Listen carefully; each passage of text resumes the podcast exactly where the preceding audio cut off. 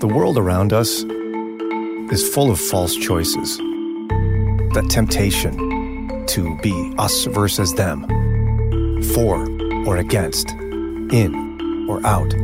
But what does it really look like for followers of Jesus to engage in the messiness of life, the gray issues of faith, to truly allow our lives to conform to the gospel? Join us as we try to figure it out. We are the Brian and Janelle Podcast.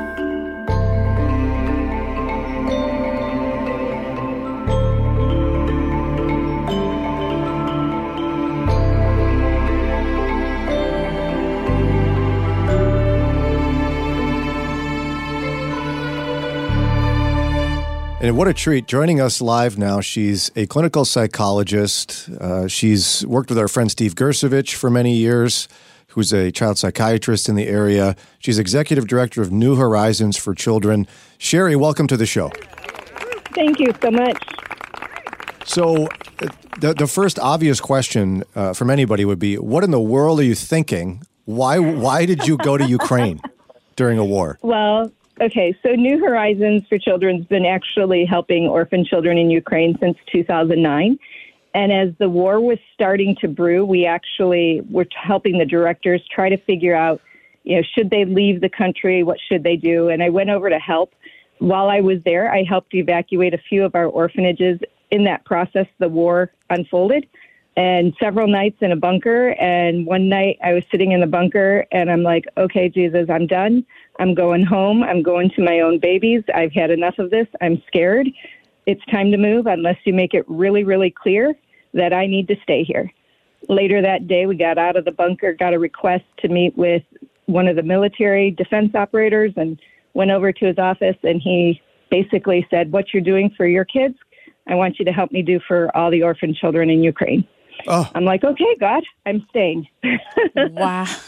So, what you was know? it like being in a bunker during a war? Well, yeah, the first time the sirens went off, it was kind of like, oh, okay, hey, here we go. After about the second or third time, each time starts to evoke a little bit more fear because the sirens go off. There's a Ukrainian voice that's, you know, screaming at you in Ukrainian to run, hide, shelter, take cover. Then you, you know you go into a bunker, and a bunker is basically you know it's, it's the basement of your apartment or a hotel, or and it's shared by multiple buildings. So there's just lots of people pouring into a bunker. Mm-hmm. It's totally dirt filled. It's cold. It's damp, and if you're there for 15 or 20 minutes, no big deal. But sometimes you're there for six, seven hours. Some of the children we've rescued have been in those bunkers for days. And it, it's scary. I mean, kids are crying, people are crying. Like, it, it just, and you're sitting there waiting, and you, you're waiting to hear if you get an all clear. You're waiting to hear if you can hear missiles flying overhead. It's terrifying. It.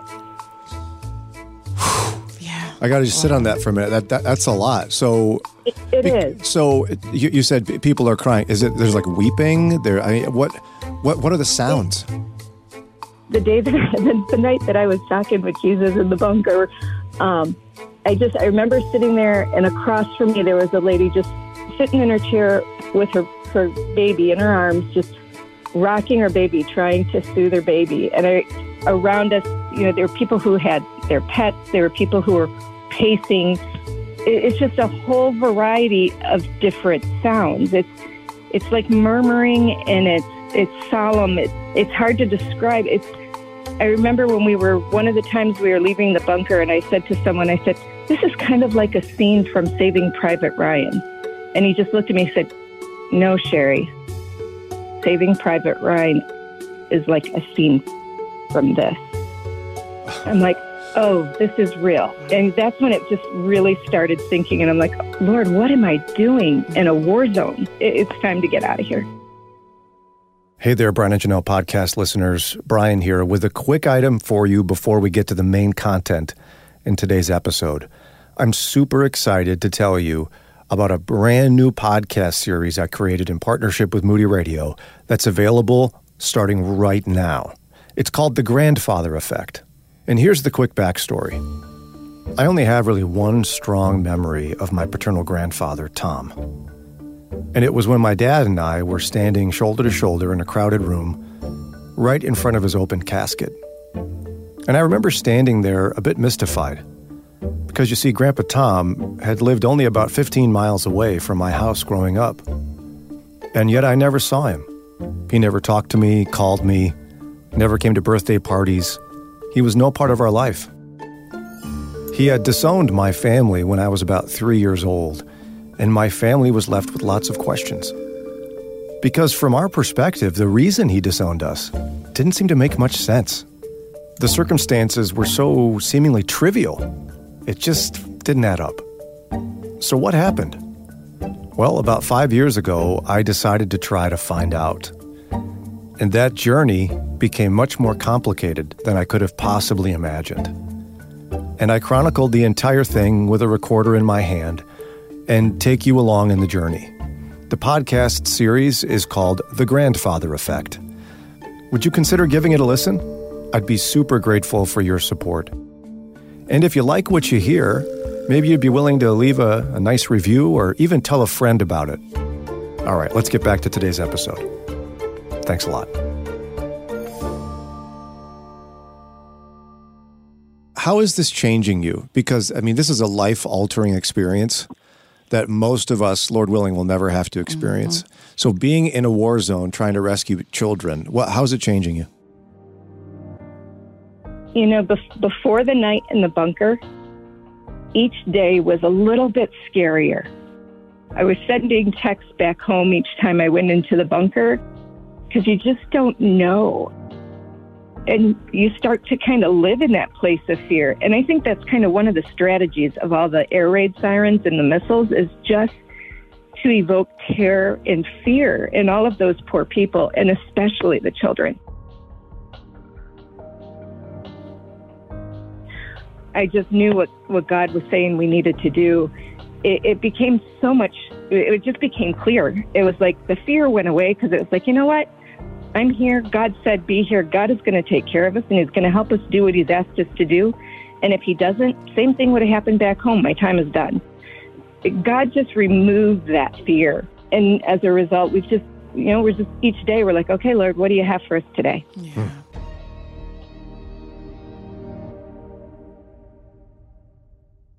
Talk to us about the children that you're rescuing? Like, what?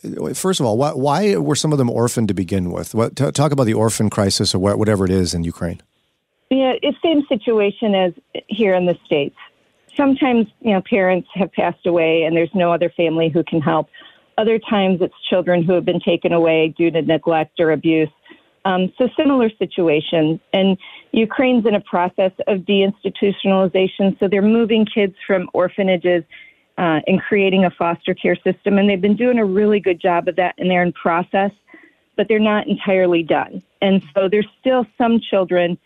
In, you know, there's different regions in Ukraine, and there's usually going to be, uh, you know, one orphanage in each uh, region, and then there's going to be boarding schools, which also have some children who are orphaned, who are mixed with the other children. So they're in a great process, and they care about their kids but these kids are still there in institutional care and that's where new horizons for children comes in. We've been helping them and supporting them with the kids who are in care. Um, and so now these kids you know, especially we're focused on those far eastern southeastern regions. Those you know as the russians move in you know we've been watching you know we've got a great rescue team we work with. We've been watching locations on the ground and and keeping track of things. And when a region is ready to evacuate right? It's it's mm-hmm. time for us to figure out. You know, it's already too late to figure out. We've already figured it out how to get there, um, and we send in teams who are going in to get the children. And I mean, some of these places are, you know, Donetsk region and Mariupol region. I mean, these are hard, hard hit regions. It's these kids they're just living in terror, right? They've already been traumatized by the events of their story from their childhood. They've, you know, they've gone through complex developmental traumas. And now we are adding to that this whole entire new layer of trauma and fear. Because, and these kids, they, they just even getting from the east to the west, they have to go past all of the destruction. They, yeah. they see bodies. They You know, we we had one group of young kids, an amazing, amazing group of kids. The orphanage teachers, um, the teachers of the boarding school, live in the village, and they come out on the weekends and they swap staff. So half goes back and half come in. In the process of those teachers switching out, the Russians stopped their car, which had Red Cross emblems on it, and executed all the teachers. Oh, Oh, wow. What these kids have gone through, they, none of us have experienced Yeah. that kind of horror and terror. So we're adding to years of complex trauma this new war trauma. And, and these babies, they're just suffering. The people of Ukraine are suffering. I can't, it's so hard to describe what's going on there. It's just, it's pervasive and it's, it's evil. It's, it's just horrifying. Now, I, I, I can't resist just stopping for a moment to talk about some of the geopolitical situation there, because what you just described is the opposite of what of what the Russian government is claiming. The, Ru- the Russians are saying they're trying to, you know, rescue whatever the weird narrative is, and you're talking about a war crime. Yeah, it, it, it, it's awful. Uh, and that's just one of many, many, many stories we hear. That, you know, I kept early on, I kept thinking, okay, it's only political targets. We're safe. It's only political targets. It's not. I mean, you know, in Lviv, he hit it. He hit a train station. Why do you need to hit a train? There's nothing military about these trains that are bringing women and children to Lviv. Nothing. He knows that. He's a very smart man. This, is long since past, and there's there's no code of ethics in this war whatsoever. There's no no morality. So, can you can you bring us to the point where uh, is it safe to assume you interacted with those children who were who were next door to this atrocity?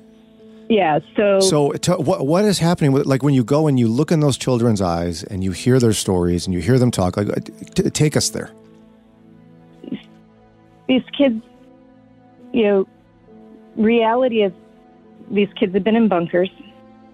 Some of them haven't had, you know, food or resources in a few days.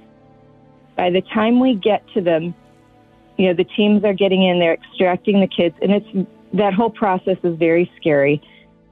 Oftentimes, you know, they're having to traverse through minefields and all sorts of things. So they, sometimes they're bringing the kids out in cars to get them to mini buses, to get them to bigger buses, to make their way all across the country. And what could normally be done in you know 12 or 14 hours is taking 40, 50 hours because of the security and the danger risks that these kids are going through. So by the time they get to the western side of Ukraine and that and that bus pulls up, these kids are exhausted. Yeah. They're depleted. They're scared. They've been running on adrenaline for days and days. So, I mean, they're just, they're kind of coming off like almost like little robots, little zombies. Like they're just, their eyes are hollow. They're just, they're scared. And, and if you, if you look on our Facebook page, we video some of the, the rescue moments. And so you can see some of the things going on. But it's, it, it's, they're just, I, I don't know. I can't even put it into words. It's just, it's just sorrow. I mean, that's what you feel. It's just sorrow. It's so bittersweet because you're so excited that they're getting off that bus, but the reality of why is just so huge. I, I'm s- I'm sorry. I, I've been trying to be protective of, of your work, but it, it's it sounds like you're comfortable sending folks to your Facebook page. And if so, can you It- just tell it- them how to get there? Yep. So we're New Horizons for Children. You just look it up on our Facebook page, easy to find. Early on, we were being very, very cautious and very careful because we were the only ones in country initially. There are a few others. Now there are so many different NGOs and rescue teams and groups, and so so we're you know now we feel a little bit more comfortable because Okay. we don't feel like we're the one and only now. Yeah. There's a lot of us to go after now, right? Yeah, right. So so New Horizons for Children again. New Horizons for Children. I know that part of your efforts, Sherry, is to provide resources for uh, for these children. Is it too early to uh, uh, to for you to start providing some of the mental health care and addressing some of the shock and just emotional needs that they have? Is it more just bare necessities right now? a little bit of both. And what we're doing, so the Lviv military administration has been helping us identify places that we can renovate quickly and make it physically safe for children, warm water, bathrooms. We've got lots of, you know, different groups or from our donors that we're bringing in blankets and medicines and everything that we need to to get the children to that place of physical safety. Yeah. And that's kind of is as crazy as it sounds, that's the easy part, right? Is to get the kids to these places, get these buildings renovated, get everything we need for the kids. What comes next is the emotional safety. And we know that it's not an easy fix, right? Mhm, So we're right. we're getting those kids in and before we can even begin to process, we've we've got to help them calm their hearts down. So the groups that came in weeks ago now, those groups are just getting to a place where and it, and it's still Ukraine and there's still sirens, but we've got all of our safe havens are off in rural locations away from military targets and very close to the border. Lviv has helped us phenomenally by selecting you know, places that if we needed to evacuate across the border, we have a whole backup plan to be able to move well over a thousand children across the border fairly quickly. I, I'm amazed at what God has put together so Yeah. quickly. Yeah. But yeah, so those first groups that have been in are just getting to that place where we can start to process a little. And what we're doing is we're actually we've brought in all of their caregivers from each of their orphanages or boarding schools. So they are with, you know, people say, why are you keeping kids in Ukraine? Because we don't want to add another layer of trauma, right? Yeah, Crossing that border is a new culture, a new language. Mm-hmm. There are child traffickers all over the border. I, I had no idea and didn't understand that oh until my I was there and saw it. And and there's groups across the border, and you know Poland and other places are doing as best as they can, Yeah. but they've gotten you know 4.7 million people in a month. Yes. Right. Um, I, I, And so I, I have what- to hit pause though. What, what do you mean you saw child trafficking? Yeah, for Can you explain real. that? So for the one of the first, you know, when I was learning from some of the experts there on human trafficking and just kind of learning to watch for things, um, when I was at the border one morning, I, I saw this young woman, early twenties, and and there are so many people who they're helping. It's amazing, and most of them are all legitimate, right? But this girl, she had the sign just saying, you know, I can help young women. I can get you to shelter, get you resources, and and so I went over and I started talking to her. You know, are you like with a church group? What do you do? And and um, she said she had met up with a group of people. There are a few men at a hotel that she had stayed at, and she explained. They had asked her what she was doing. She explained to them, you know, she was just helping bring. And they're like, well, if you can get us any young single women and bring them back, you know, we can't we can't house children, but we can house young single women oh.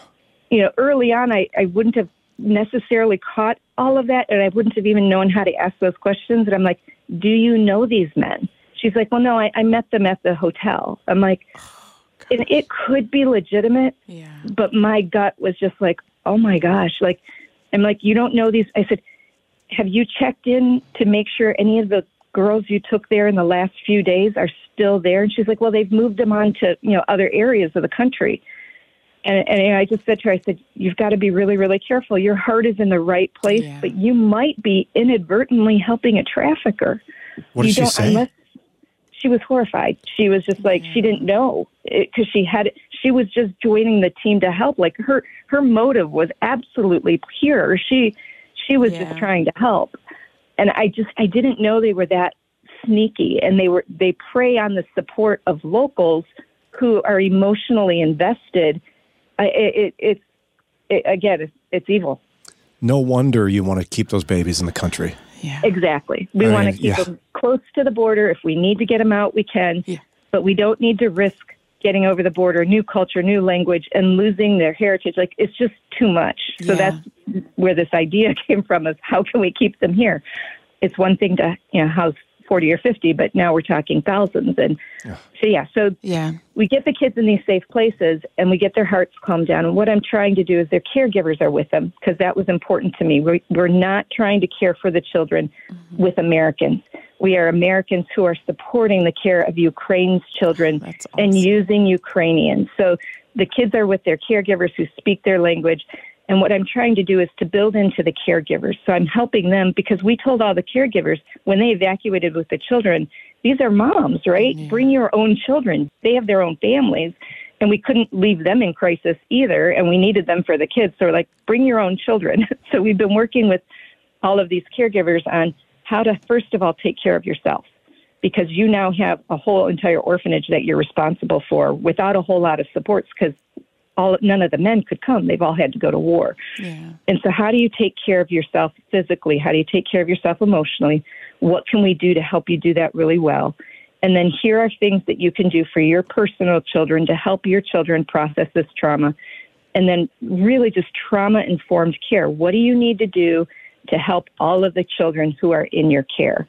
And that that's our approach. We're not you know trying to go one on one with each of the children. We're trying to reach their caregivers and train them on what does trauma informed care look like. And we're keeping it really really simple. Each week we just give them a little bit of education and a little bit of strategy. What can i do today? You know one of the things we know is really important is for these kids any child from trauma to know that they have access to food and water Yeah. you know, so every child needs a, a water bottle. This is what you need to do, and this is why this is important for the kids. It's important for you, your children, and for the orphans. So that's been our approach that we've been taking. As you pursue more stable environment and families for the children, in the meantime, are you looking for like extended families or like adoption families, or is that for a later Nope. stage? Yep, that that's nothing that we are doing. This is really about keeping Ukraine's children in Ukraine. Okay. Some of these children, you know, families are re- working on reunification, things like that. These aren't all children who are even clear for any kind of hosting program or adoption program. And New Horizons does hosting programs. That's why we're in the country. We don't do adoptions, only hosting, where we match them up with Christian families here in the U.S. at summer or Christmas, um, and they come for a short visit. But that's all on the back burner. Right now, we're trying to protect Ukraine's children. We're trying to help calm them. We're trying to bring in trauma informed care. And we're looking at a long term plan. That's our next step, right? We- We're try- first getting them safe. What's the long term plan? Because those areas on the east are destroyed. There, there's no schools to even go back to. So that's kind of the next phase where we're like, we, we're working with other NGOs and a lot of our families who have hosted and a lot of the churches that our families are from. We need that financial support to be able to, okay, what do we do now? Because you can't just bring them here and leave them, right? And Ukraine is fighting a war. So how do we start planning for the safety and security of a long-term plan for these kids? Eventually, you know, the U.S. is Ukraine's number one partner in working on adopt international adoption. Mm-hmm. Eventually, that will all go back in place, but that's not now. Right now, it's about safety. So again, we're talking with Sherry from New Horizons for Children. Again, New Horizons for Children. We'll have some links up on our social media sites and such. Uh, how are you doing, Sherry, in all this? You know, before before I had my come to Jesus talk, um, it was I, w- I was scared, right? I was being traumatized by what I was seeing. Once I I understood what God was calling us to, it, it became really really clear. But it didn't mean that I still didn't develop some trauma along the way. Oh, yeah. Um, I'm back and forth and and doing some things here. I'm heading back again tomorrow. Um, but I remember one of the first times I came back, right after the most horrific experiences, and I was walking out of the airport, and an airplane flew over, and I instinctively ducked behind a, a concrete pillar, and I'm like, "Oh wow, okay, I have more trauma than I'm aware of." Um, so you know, it, it, it does mess with you. At nighttime, I found myself scrolling on Facebook and on YouTube and until one or two in the morning, and I'm going, I need to go to sleep. I have to get up at three or four because I'm on Ukrainian time. I'm like, why am I doing this? And then all of a sudden it dawned on me the air raids don't start until about two or three in the morning in Ukraine. It's a terror technique, right? So my I knew that if I stayed awake long enough, then you know whether or not it's a night you can go to sleep or if it's a night of air raid sirens. Like so I'm having to you know, I come back and just kind of refocus myself for the time here, get myself, you know, back in church and calm myself down so that I can take care of me so that I can help take care of all these others. But I'm, yeah, I'm doing a lot of praying, a lot of journaling and a lot of conversations with the Lord. Well, and see, I worked in ministry long enough to know that that our instincts, hearing your stories, are may not be helpful. Like you know, I, I want to go and I want to get one of those kids and bring them home, Sherry, or I'm going to take a bunch of winter coats and I'm going to take them to your your comp, you know your your ministry. What, how can we actually help? And you're absolutely correct. And and it's it comes from such a good place. People Yeah. are moved and they want to help. But the reality is, every time another American shows up, it depletes resources from the 4.7 million refugees trying to get out of country. And so I keep saying to our host families and the people who have worked with our ministry over the years, I'm like, going there in person isn't what's needed. We have a lot of Ukrainians on the ground who we know they're vetted. They've all been, you know, credentialed. They've worked in childcare. They can help, but we need to support them so that they don't become exhausted, tired, or not have the resources they need. Our biggest thing is we are we are supporting all of you know over right now over 1,200 children on a daily basis, all their food, their clothing, all those things, and it's coming through financial donors. Um, we're trying to give our donors updates every single week about what exactly this week looks like, what we're doing, things we've done. But the most, first and foremost, most important is prayer, right? We, we need to take this before the Lord because it is beyond the scope of anything anybody can fathom or that anybody can do. It, it's got to go before the Lord. Second thing is help support financially. And really, it sounds like anything else probably wouldn't help. No, because to try to ship things into Ukraine is incredibly difficult. We we had some countries, Italy sent us several you know truckloads of things that you know brought out over. Well, the problem is is now they're in warehouses and you've got to go through customs and so when people send things, one small package from the U.S. to Ukraine is fifty six dollars. Oh. So if Wow. somebody sends, Wow. they send me, you know, here's something we want to send, some clothes, and it's a small box. That box could cost me a hundred dollars, but the Ukrainian stores on the west are all being fully stocked. Poland has made sure they're expediting any kind of deliveries across the border to restock stores.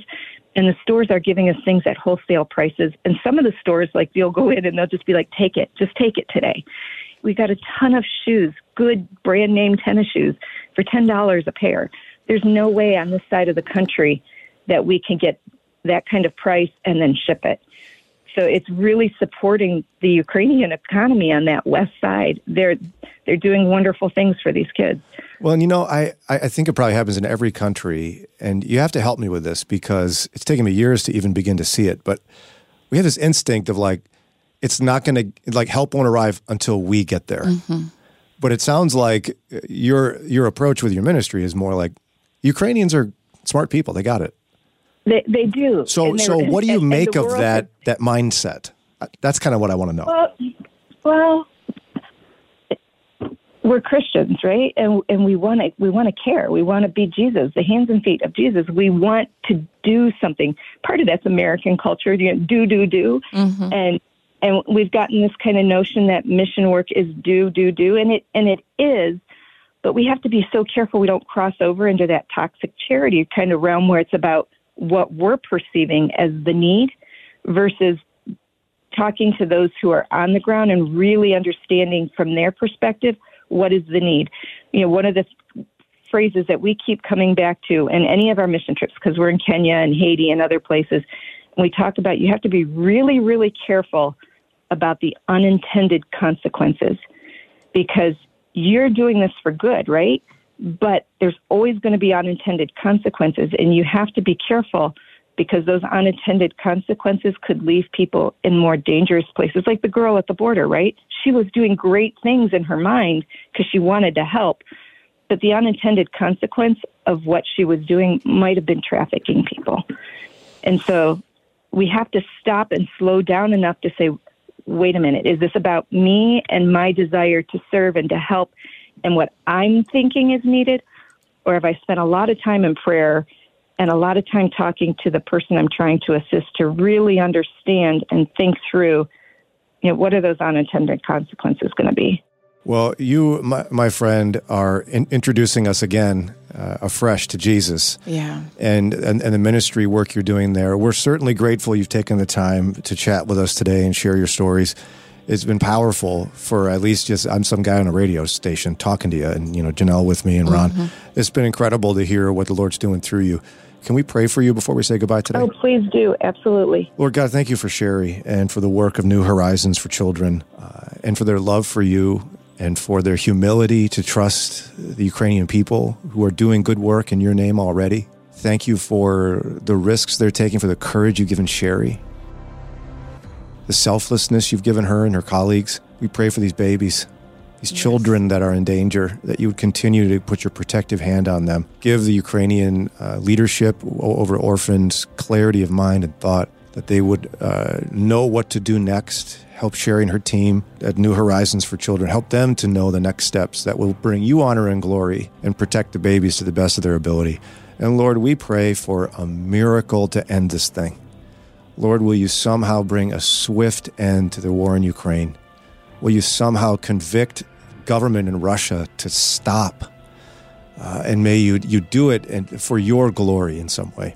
In Jesus' name we pray. Amen. Amen. Thank you so much. And Sherry, again, if folks want to reach out to New Horizons for Children, uh, it's here in Northeast Ohio, right? Yep. So yeah, we're based here. We're, we're based here in Georgia most of what we do is virtual because we're in Haiti, Kenya, Ukraine, right? So we're around the world. Um, but we have a website, nhfc.org, which stands for New Horizons for Children, first letter of each word. Uh, and then our Facebook page, and they can follow everything we're doing. They can get on the mailing list, see our updates every week. It's really about how do we best care for, you know, God's command to care for the orphan. Again, New Horizons for Children. Sherry, when you get back to the States, will you call us again? Absolutely. All right. God bless you, sister. Thank you for your time today. Thank you. Thank you. Thanks for listening to this episode. Don't forget, if you like what you hear on a weekly basis, we'd be grateful for your ratings and reviews wherever you listen. And also subscribe so you get the latest episodes.